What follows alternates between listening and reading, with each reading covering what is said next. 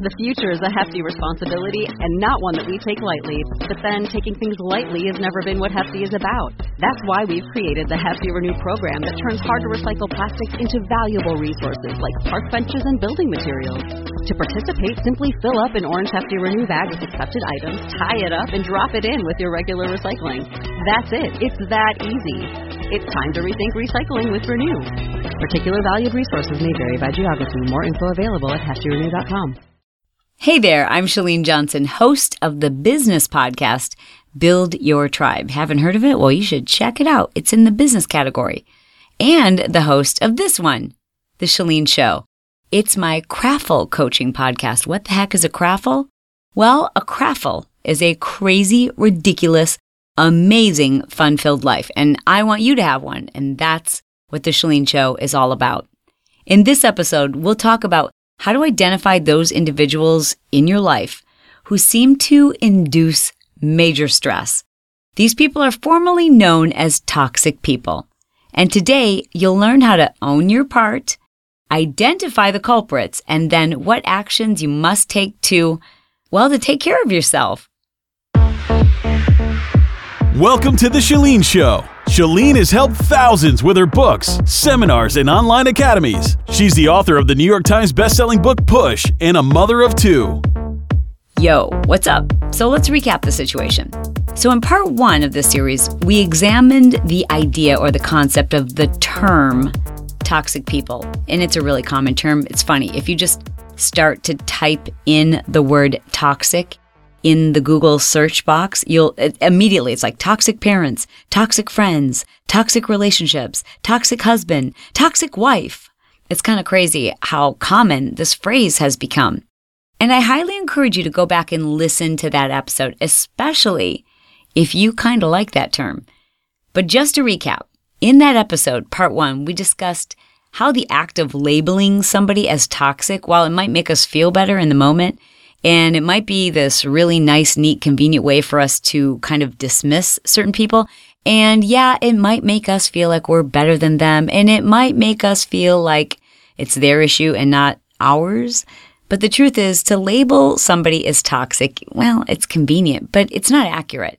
And it actually diminishes our power, right? Because to label somebody as toxic is to say that they have the power to poison us. And the truth is, we would have to give somebody permission to poison us, right? I mean, once we're adults anyways. I mean, I certainly believe there are children right now who are in a toxic environment and they don't have much choice. But once we're adults, we have choice. We have choice on how much power we give people, and we have choice on how we interact with them and how we create boundaries within that relationship. So I think to call somebody toxic is to give them way too much power, and it makes it too easy for us to dismiss our own part.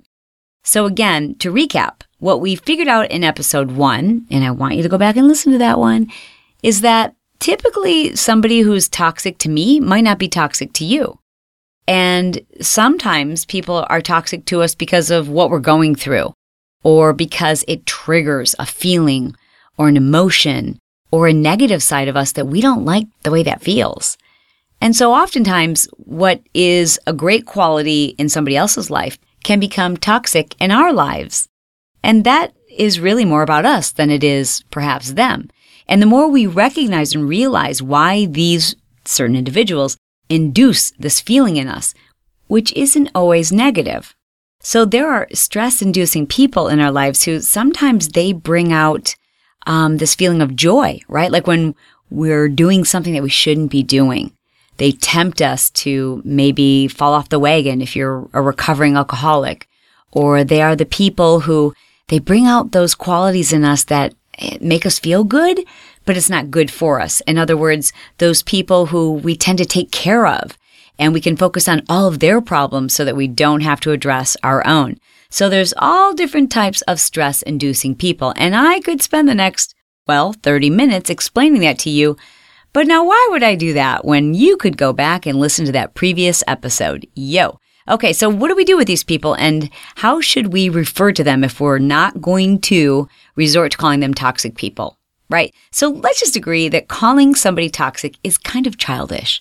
And I can say that because I've used that term before too, and I'm going to try to stop it. It's just not nice.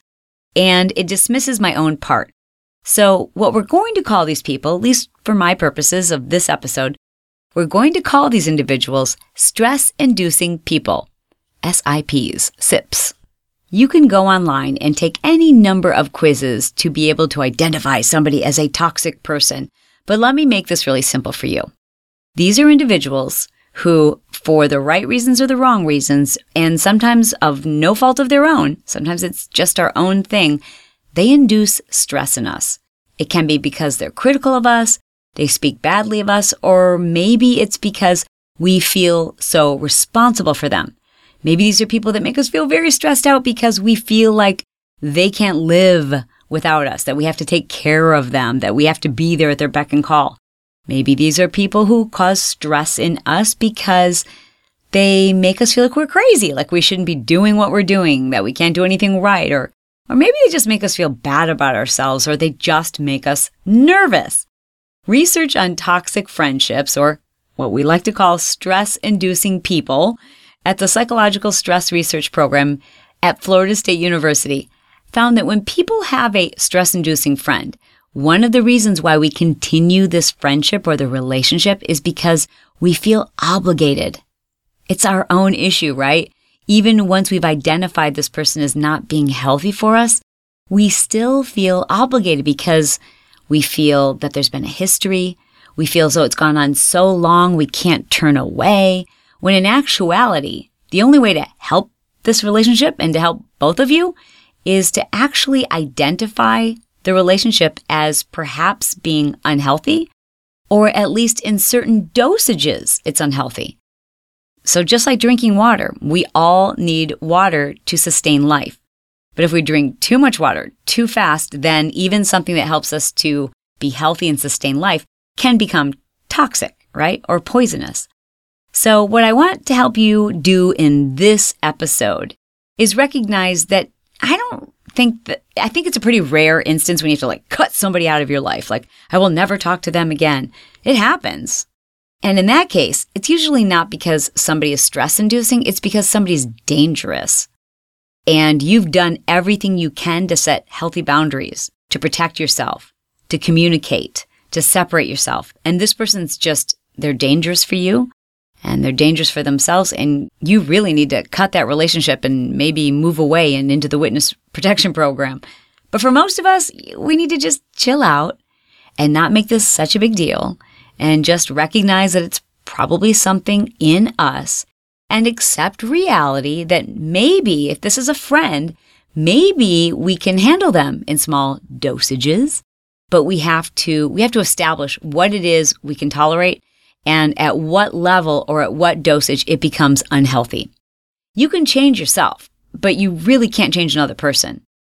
And friendships are supposed to be an equal partnership, but kind of like a marriage, they rarely are. Like a good friendship, there's times where you're deep down in the valley and I'm up high and, trying to keep you motivated. And a relationship that can sustain the test of time isn't keeping score.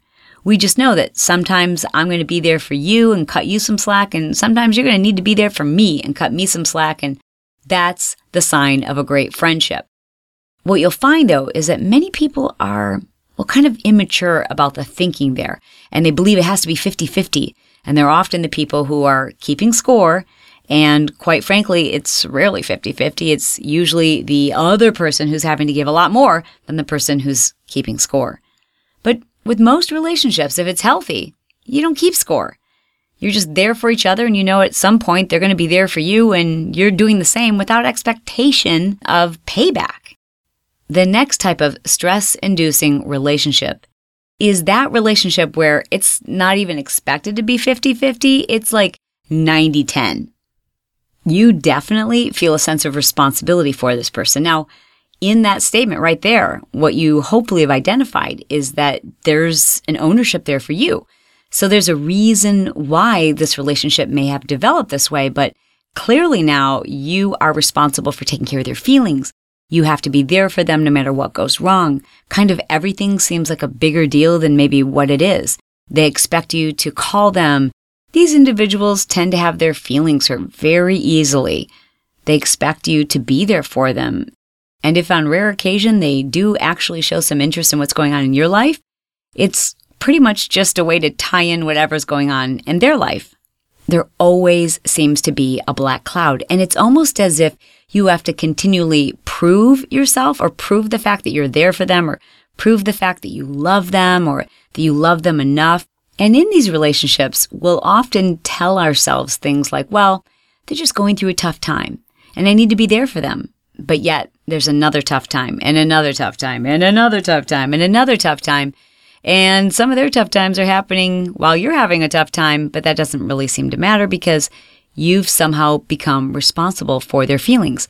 And in some instances, it actually feels like, gosh, they're testing me to see if, in fact, I'm going to be there for them. And I can't get a wrong answer. And I need to get a good grade on this test. I need to prove to them that I will always be there 110% of the time, even though I can't think of the last time I've actually been able to lean on them. The first thing you have to recognize is that you own a big part of this. So there's obviously something you're getting from it, right? Like it makes you feel like the hero. It gives you the upper hand. Look at how much this person really needs you, and that makes you feel significant and important at first. But then what happens is that significance and importance kind of starts to wear off. Yet you've already established the rules and you're playing this game, but now the rewards just aren't that great and you're starting to feel resentful and tired and put upon, and the relationship is starting to induce stress. So is this a toxic person? Heck no. This is probably a good person. This is a relationship that you've helped to lead this way. So what do you do? Trust me, I'm not a psychologist or a psychiatrist. These are some of my best practices in working with individuals over the last 20 years to help them improve their relationships and, of course, the practices that I've been able to use in my own life. And I think you've got two choices. The first one I think is the easiest, and that is to just chill out and don't turn this into a monster. And certainly don't place all the blame on them because, you were playing this game too, and it was all hunky-dory when at first you felt like the hero. So rather than tossing this person off to the side, why not slowly and gently begin to teach people how to treat you, especially if this is someone you've been in a relationship with for a long time. Whether it's a coworker, a sister, your mom, or a best friend, you probably know at this point, you can probably predict what's coming next. So if you can predict that it's about to happen and you're starting to sense that stress level rise, be proactive. Be proactive and let them know, hey, I've got a crazy, stressful week coming up. And I just want you to know how much I appreciate knowing that you're there and that you'll understand that I might not be as available as usual. But I love you and look forward to seeing you soon. Like you're letting them know. And maybe this is the first time you've ever done that. To say to them like, hey, I'm kind of not available this week. And so they might test the waters and they might text you and they might reach out and they might stop by and they might go to all of their old behaviors, well, because that's what's natural. And so when there's a new pattern developing, it can make people feel unsettled. If this is a friendship or a relationship that you want to maintain, let them know that you love them. Make them feel appreciated and important, but also let them know you've got your own things going on and you're not always available at the snap of a finger. Now, don't say that. But make sure that your actions are giving them that gentle message. They'll take the hint, and especially when you can make this a habit.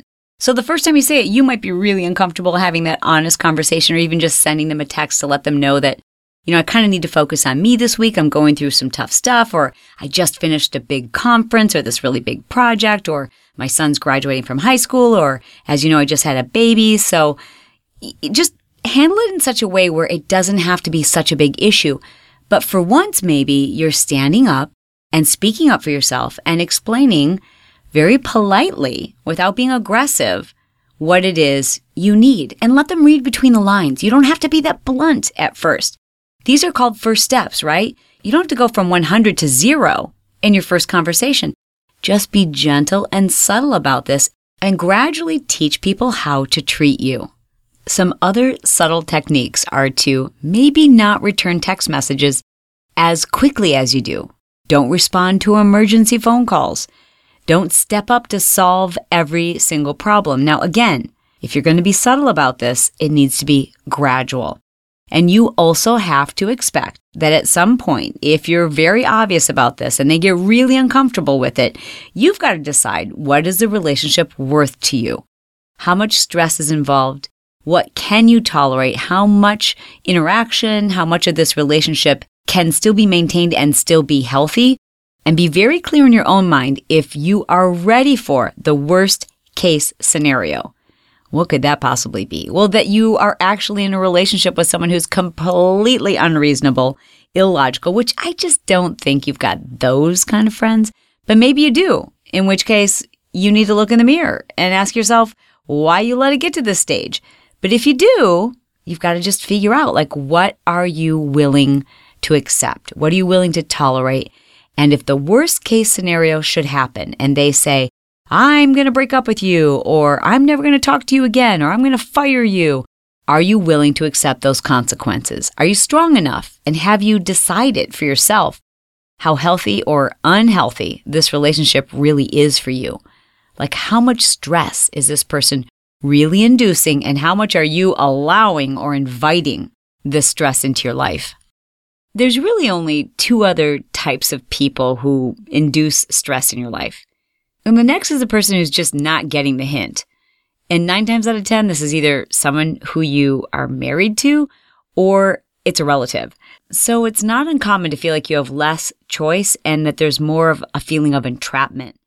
In these instances, I think it's still really important to start with my first techniques, which is to be subtle, to slowly change the rules, to not get super angry and passive aggressive and suddenly pull the rug out from underneath them when everything's been going so great like this all along, and why have you suddenly started acting this way? I still think it's best to start that way. But if you don't get anywhere, and if they tend to ramp up the actions and behaviors and the way that they are that induces stress, and it starts to just get worse and worse and worse, and you're just getting more and more unhealthy from it, well, then it's time for a sit down. And when you have that sit down, you need to know what your boundaries are. And you have to be very clear and very direct about them. But I do not recommend you have this conversation until you've really done your part to do everything you can to slowly, gently, and kindly change the relationship. After which point, I think you've got to sit down and be very, very direct and say, if this relationship is to continue, here's how it needs to proceed in order for me to stay engaged. And if we can't adhere to these boundaries, well then, here's how I will move forward. And you've got to really make it about you, okay? Because if you make it about them, trust me, you might as well go scream at a brick wall. Nothing will be heard. There will be no change. They won't be like, wow, you're so right. I've been terrible. It will be all about you, right? They'll just point a finger at you if you're pointing a finger at them. So the only person you can point a finger at in this very direct conversation is yourself. And that's where you can be direct. It makes me feel as though I am responsible for you. And this is my own issue, but it makes me feel burdened, and it makes me feel as though I'm responsible for your happiness, or it makes me feel as though I can't perform to your expectations, or that I'm letting you down, or that I'll never do right.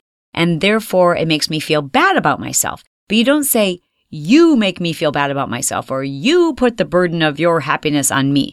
It needs to be all about you. And then you have a therefore statement. Here's how I would like for our relationship to change.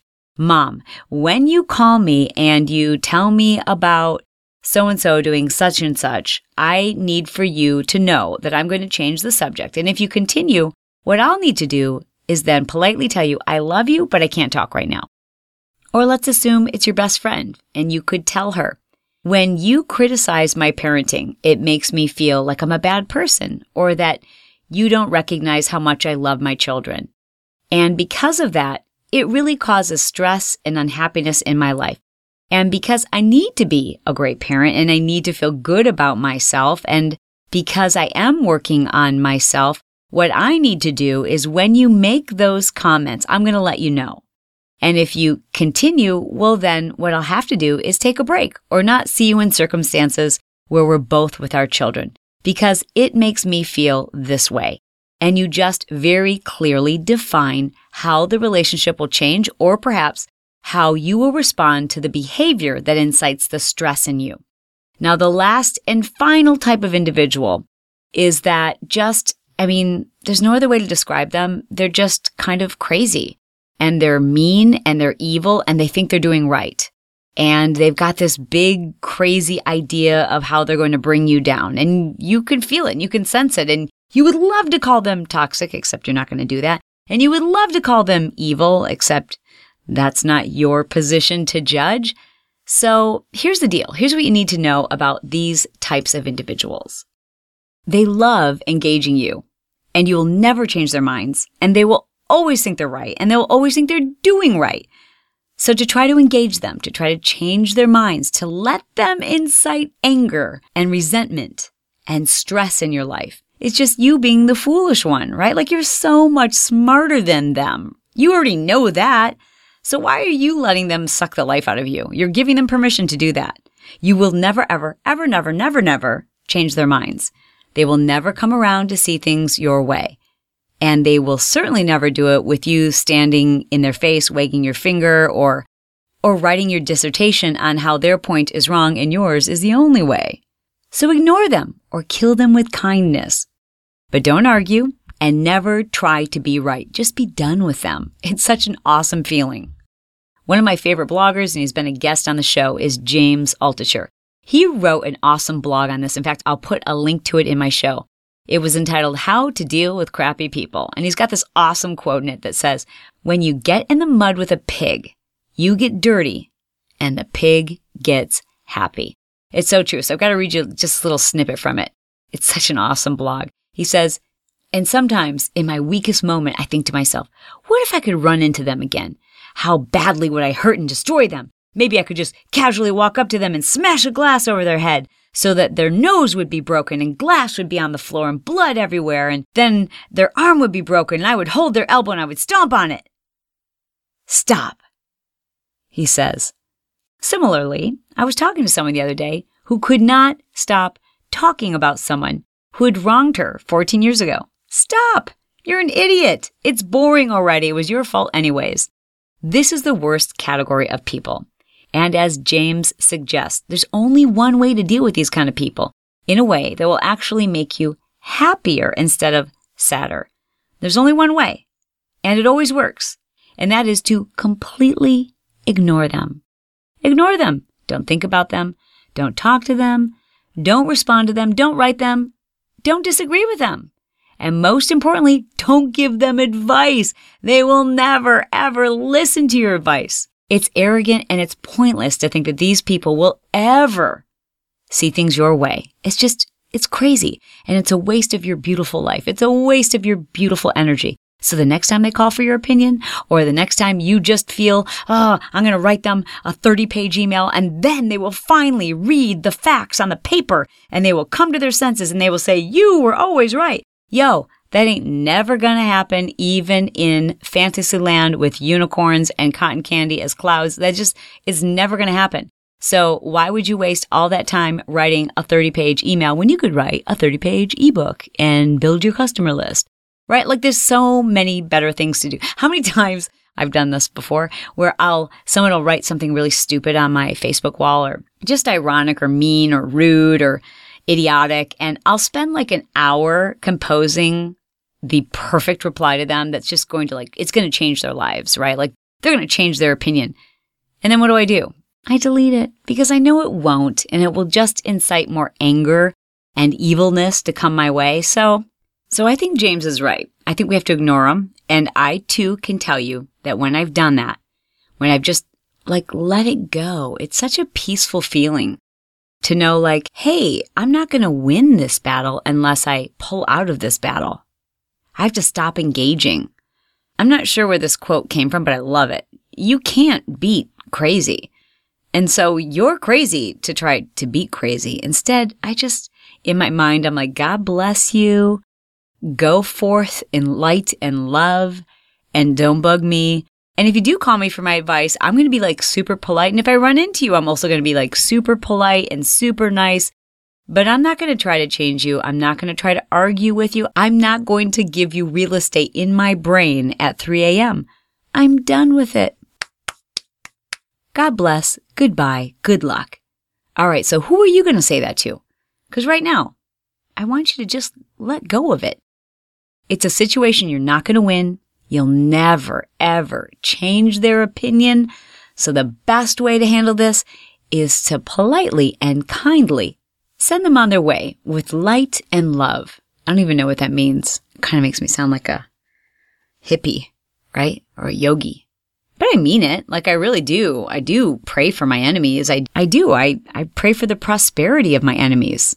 Because maybe if they're making some money, they'll come to their senses or they'll be able to buy some logic and reason. But I'm not going to try to change their minds or their opinions or their beliefs or their behaviors or anything else for that matter with the investment of my time and energy. And here's my big toothy smile. Hey, how you doing?